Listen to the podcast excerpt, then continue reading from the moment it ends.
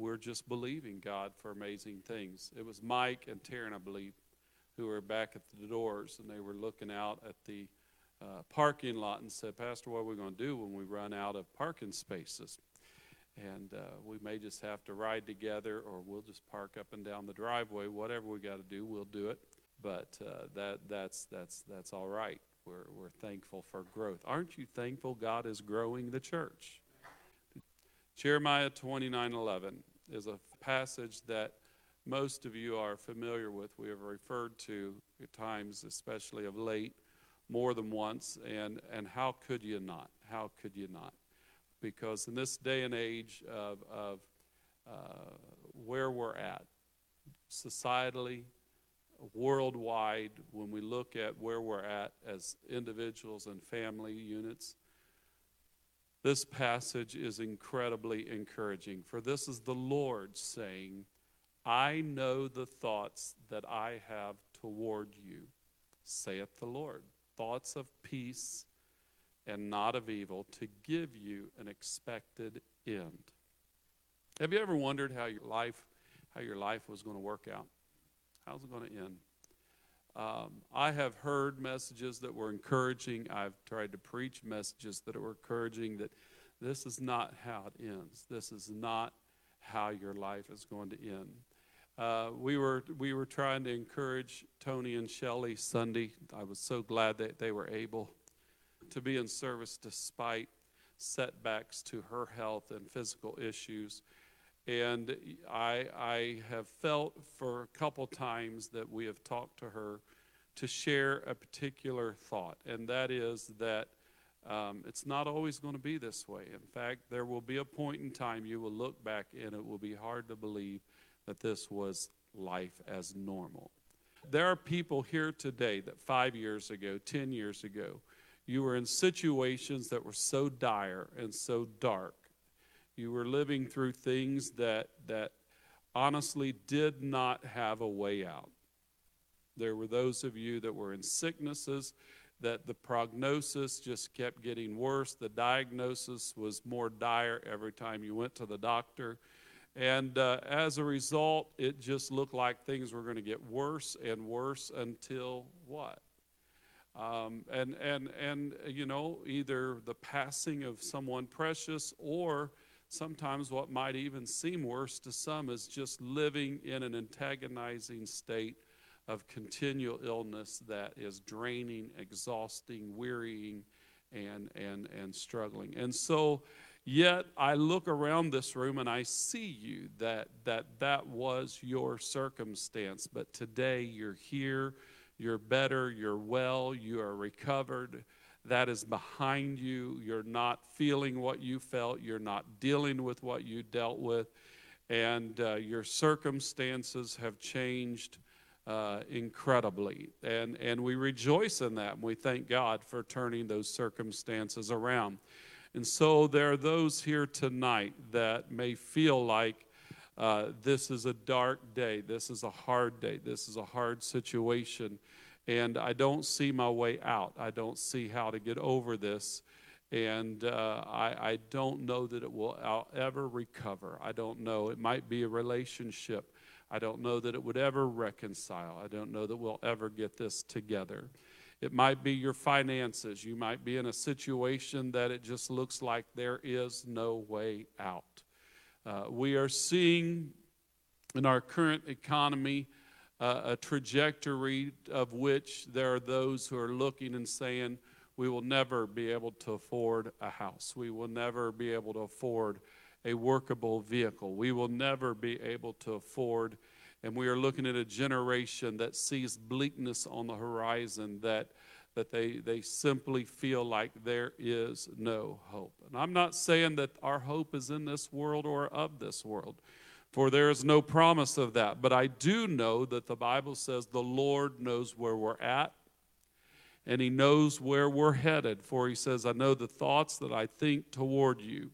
Notice that that is a that is not a past term, a past tense term, but this is one that He has thought, He is thinking, and will continue to think, because these are the thoughts that He thinks toward us, saith the Lord. Thoughts of peace and not of evil, but to give us an expected end. I'm glad that He knows my end from the beginning.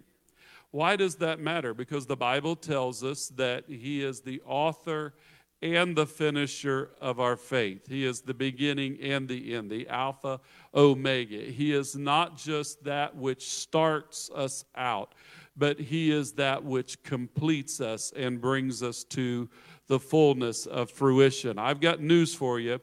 If there's anything I know about God, He will not leave you in the middle of the miracle. Amen. He will not leave you in the middle of your miracle, and your miracle may look more like a mess right now. But that's a perfect opportunity for the Lord to show up. You don't believe me, ask his followers who were on the ship in the middle of the sea when the storm had tossed it and Jesus walks on the waves. The very thing, the very thing that was threatening their life was that which brought him to where they were. Amen. It could be that what God is wanting to do is the very thing that seems to threaten your existence, is the mechanism by which God will grow in your life. So He knows the end from the beginning, and He does not start anything He cannot finish. God is at work and God is on time. I wish somebody would believe that tonight because He is working in your life and God is an on time God. Amen. We, we love this passage because it does give us hope, because the Lord is thinking uh, good thoughts toward us, and He has us in His mind. The Bible tells us that He sought David because there was a man that was on his mind or that He was mindful of. And I don't believe that's a one time occurrence, but Jeremiah tells us that each of us can cling to this promise that the thoughts of the Lord are on us and toward us and toward our expected end. Amen. This passage is toward the end of the book of Jeremiah, but if we look back to the beginning, another passage that we use often in conjunction, and sometimes we just kind of mix the two together, Jeremiah 1 and 5 says, Before I formed thee in the belly, I knew thee. This is talking about the womb of the mother. This is, this is talking about that formation, the the, the, the incredible study of the gestation of a child, that, that embryo that is formed uh, at the union of the mother and the father, that gift of life, that spectacular miracle that occurs, that, that incredible gift that only God could allow. And he makes it emphatic in this passage that that is not just a scientific occurrence, that is not just a biological happening, but the Bible tells us that we were formed in the mother's womb or belly. Amen. I, I believe this is speaking about more than just 10 toes and 10 fingers. I believe this is more than just about whether you're going to have your mama's or your daddy's nose or eyes, but I believe he is talking about the cumulative effect of your humanity. I'm talking about who you are as a person, your personality, the uniqueness of your talents and gifts that makes you especially you. There is no one like you.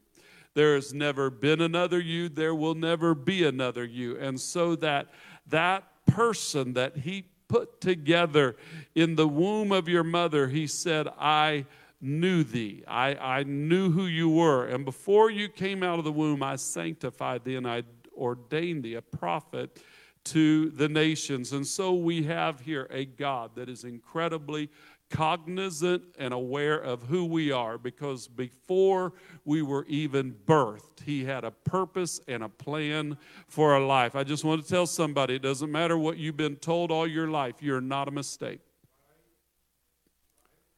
Let me tell somebody, you're not a burden. You're, you're, you're not, uh, God, God was instrumental. Amen. However, it was that you were born, whatever circumstances brought you about. Amen. God did not waste that opportunity to do something spectacular in your life, in your formation. There is no one else like you. I can't do your job, I can't fulfill your purpose. I can't take your place, and neither can you take my place or do what I am called to do for the kingdom of God. And that doesn't mean pastor this church. I'm talking about we all have a purpose that goes beyond any office that we fill or any vocation or occupation, but we have a purpose that is designed by God and ordained by Him, and you were made on purpose for a reason.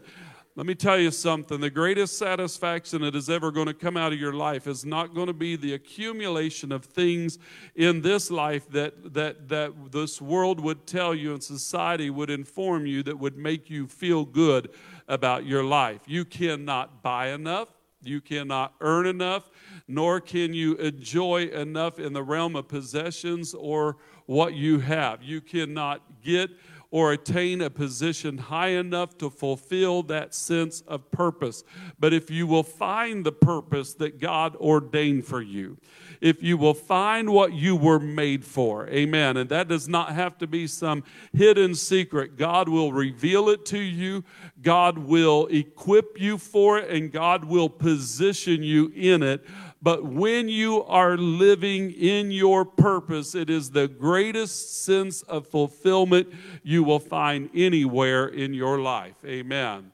And it's because God had a plan for you. And He said, Before I formed thee in your in the belly, I knew you. Before, before I formed you, before that that that egg was ever uh, uh, brought into life, before there was ever that seed that, that brought life to that egg. And I, I, I know, amen, what we are talking about here is, seems so natural. And, it, and it, if it hadn't been for the mama getting with the daddy, but let me tell you, the Bible says before any of that ever happened, I knew who you were. You're more than just a product of a union between two persons. You're more than just an accident or something that happened. But the Lord says, I formed you in the belly, but before that ever happened, I knew who you were. And before you came out of the womb, I sanctified and I ordained thee. I ordained thee. And so I want you to know there's absolutely no mistake about who you are Amen. And what God has for you in this life. I want to return our thoughts back to Jeremiah 29 11 says, I know the thoughts I have toward you, saith the Lord, thoughts of peace, not of evil, to give you an expected end. So we can take these two verses, we can put them together and understand there's nobody in this house that is a mistake in God's eyes. And I'm going to say this clearly because I don't know what you've been told you are, and I don't know what you've been told you who you are but it doesn't matter what you've been told or insinuated or made to feel. Amen. All that matters is who does God say that I am? Who does God? Some of the greatest people in Scripture were disdained and not even uh, wanted by those who should have been closest to them. David, the man after God's own heart, when, when, when the prophet came to his house and said, God has sent me to anoint Amen. David was not even considered. David was not even thought of. He was left in the field. His brothers were brought before. And Samuel says, These men are such fine specimens. Of course, there's a king in this house because of their stature and because of who they were. And yet, God wanted nothing to do with them. And He said, There's another yet. In the overlooked, the forgotten, and the forsaken, and the one that even the mother and the father didn't even consider bringing in from the field was the one that God said, That's the one I've had my eye on. I got news for you. God has had his eye on you when nobody else did. God has had you in mind when nobody even gave you a thought.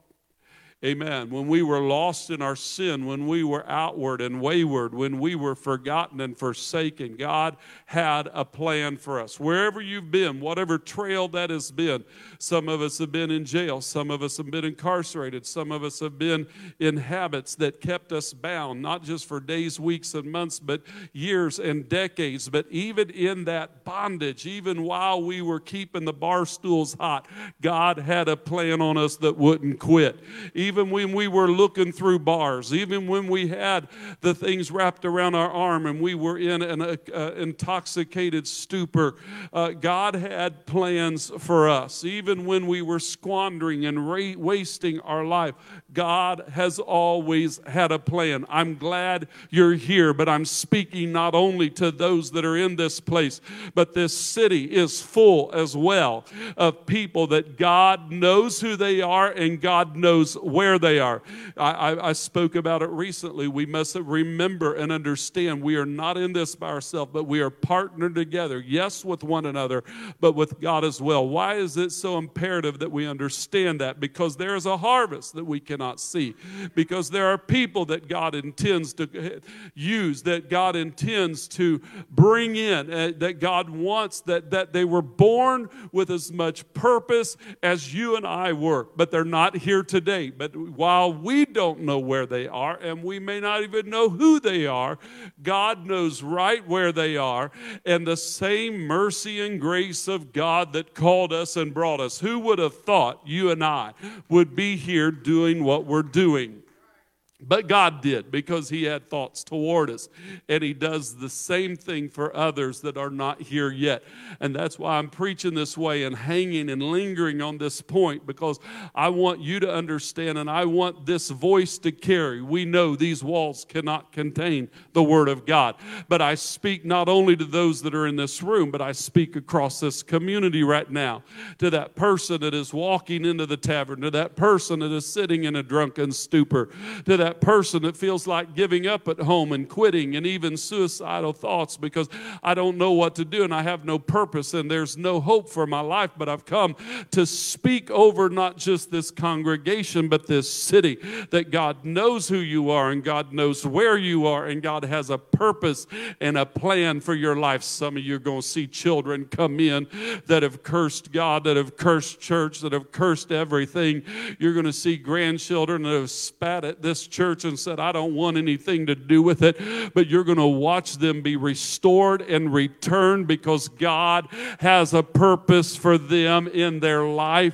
Amen. And God has his thoughts toward them. There's no circumstance or situation that can remove them from the attention of God. There's nothing they can do, there's nowhere they can go, there's nothing they can say that can remove them from the intent and the thoughts of God. I want you to understand this city is saturated with people that God has on his mind. Just like David out in the out in the wilderness and David out in the fields and forgotten and left alone and left behind that person you're driving beside, that person you arrive to work with, that one that you're shopping beside, those ones that you that have moved in next door and, and, and they're not friendly and they're not easy to get along with, but but yet God knows who they are. God knows knows where they are, and God has a plan for them. Before they were ever in the womb of their mother, He knew them and He ordained. Yes, He did. Yes, He did. I can believe that for you and me. You can believe that for us, but can you believe that for someone we've never met? This city is full of people that God, this same passage applies to them. Amen. So, so, so where do we go from here?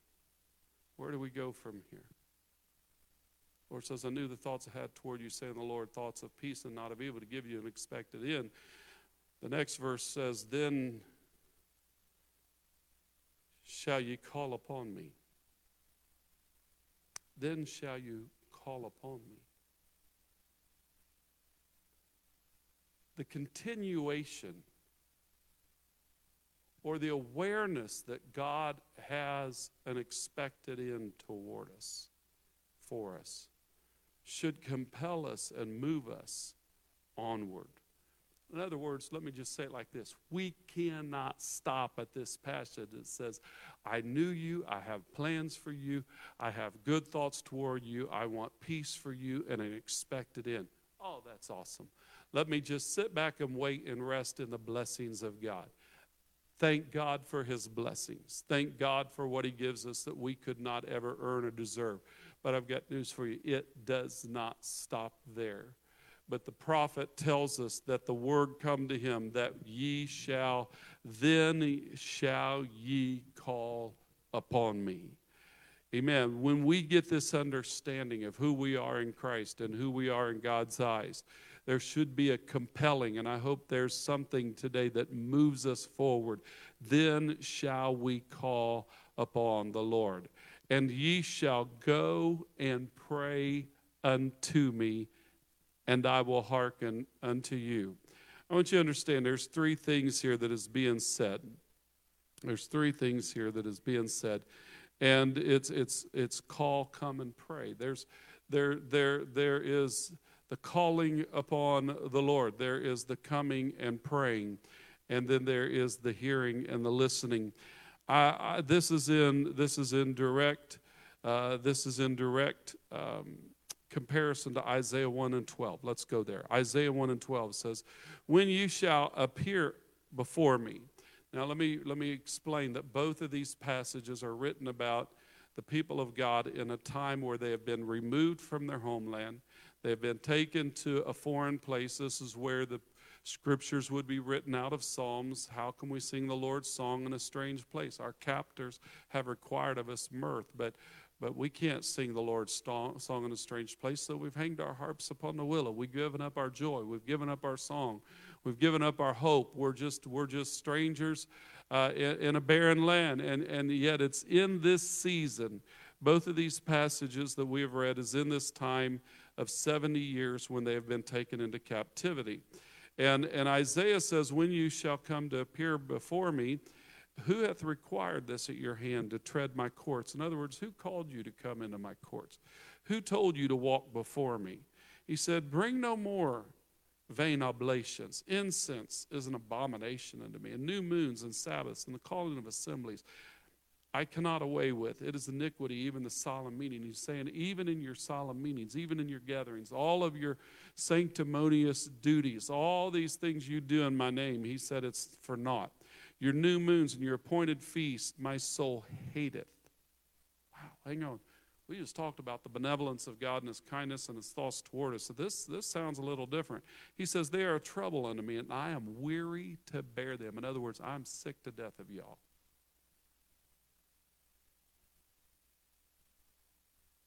I'm sick to death of y'all. You've exhausted me. You have wearied me. I'm tired of your sorry selves. And when you spread forth your hands, I will hide mine eyes from you. Yea, when you make many prayers, I will not hear you. Your hands are full of blood. There's not much worse than can be said than when you call on me, I will shut my ears to your prayers. And yet, that is what God said about these people. This is toward the beginning of their captivity. And yet, I've read to you toward the end of it that that same word of judgment that come and said, I am fed up. I am tired of dealing with this mess. I am over it. I'm over you, and don't even call on me because I'm not listening that same God did he come to and say, and that's why the beauty of this passage is such that he says, I know the thoughts that I have toward you, saith the Lord, thoughts of peace and not of evil, to give you an expected end. Then shall you call on me.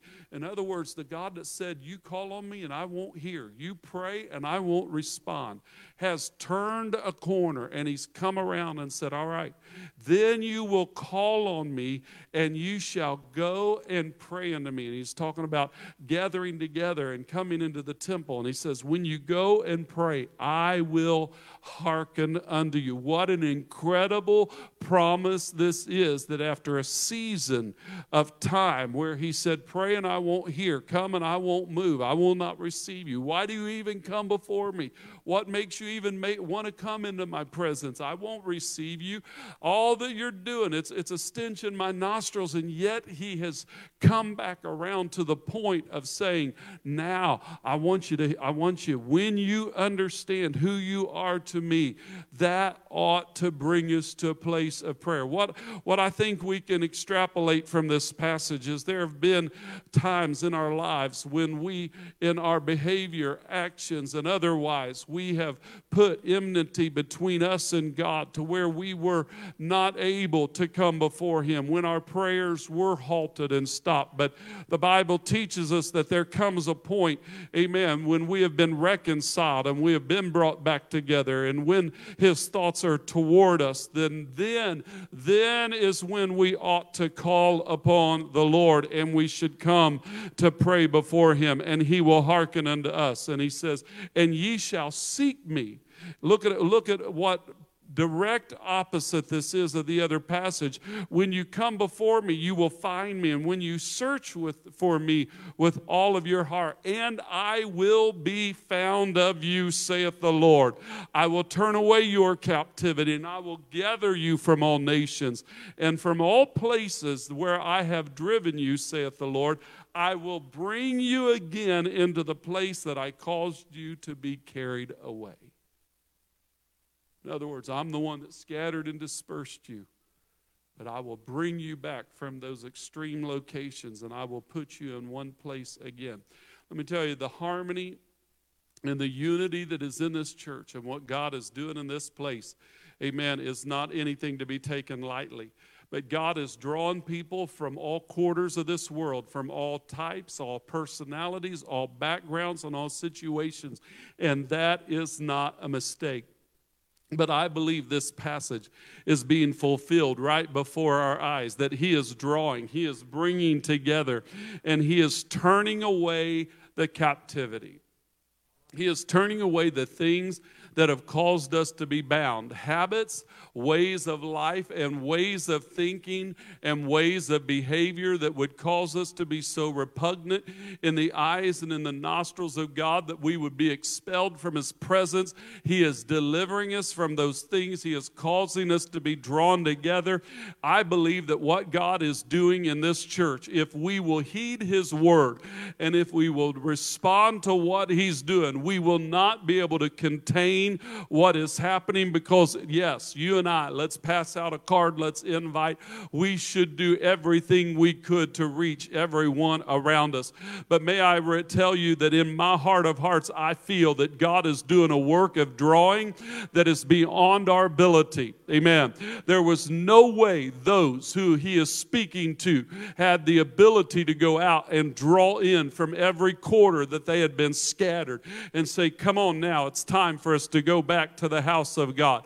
But I believe it was a God thing. And I believe we are going to watch people that said they would never darken the doors of this church. I believe we're going to see people who said they would never come into a church like this. They would never belong to a church like this. We'd never be a tongue talker. I'll never be one of those that clap, sing, and dance and do all that foolishness. We are going to watch because God is going to draw from all corners, amen, where people people have been scattered, but it'll be a thing that only God can do. And while we participate and we do our part, because we're going to do what He told us to do, and that is, and then we call on the name of the Lord, and then we gather together and pray, and then we draw near and nigh unto Him. And He says, I will receive you, and I'll bring you in, and I'll hear your prayer, and I will answer against the captivity that has worked against you and others. And I believe God is going to bring us great deliverance to this community. I'm not willing just to sit back and say, hey, God formed me. He has a plan for me. He has good thoughts toward me. What good does that do if I never step forward into the fulfillment of them? What good is it if He has a plan if I never allow Him to activate it in me?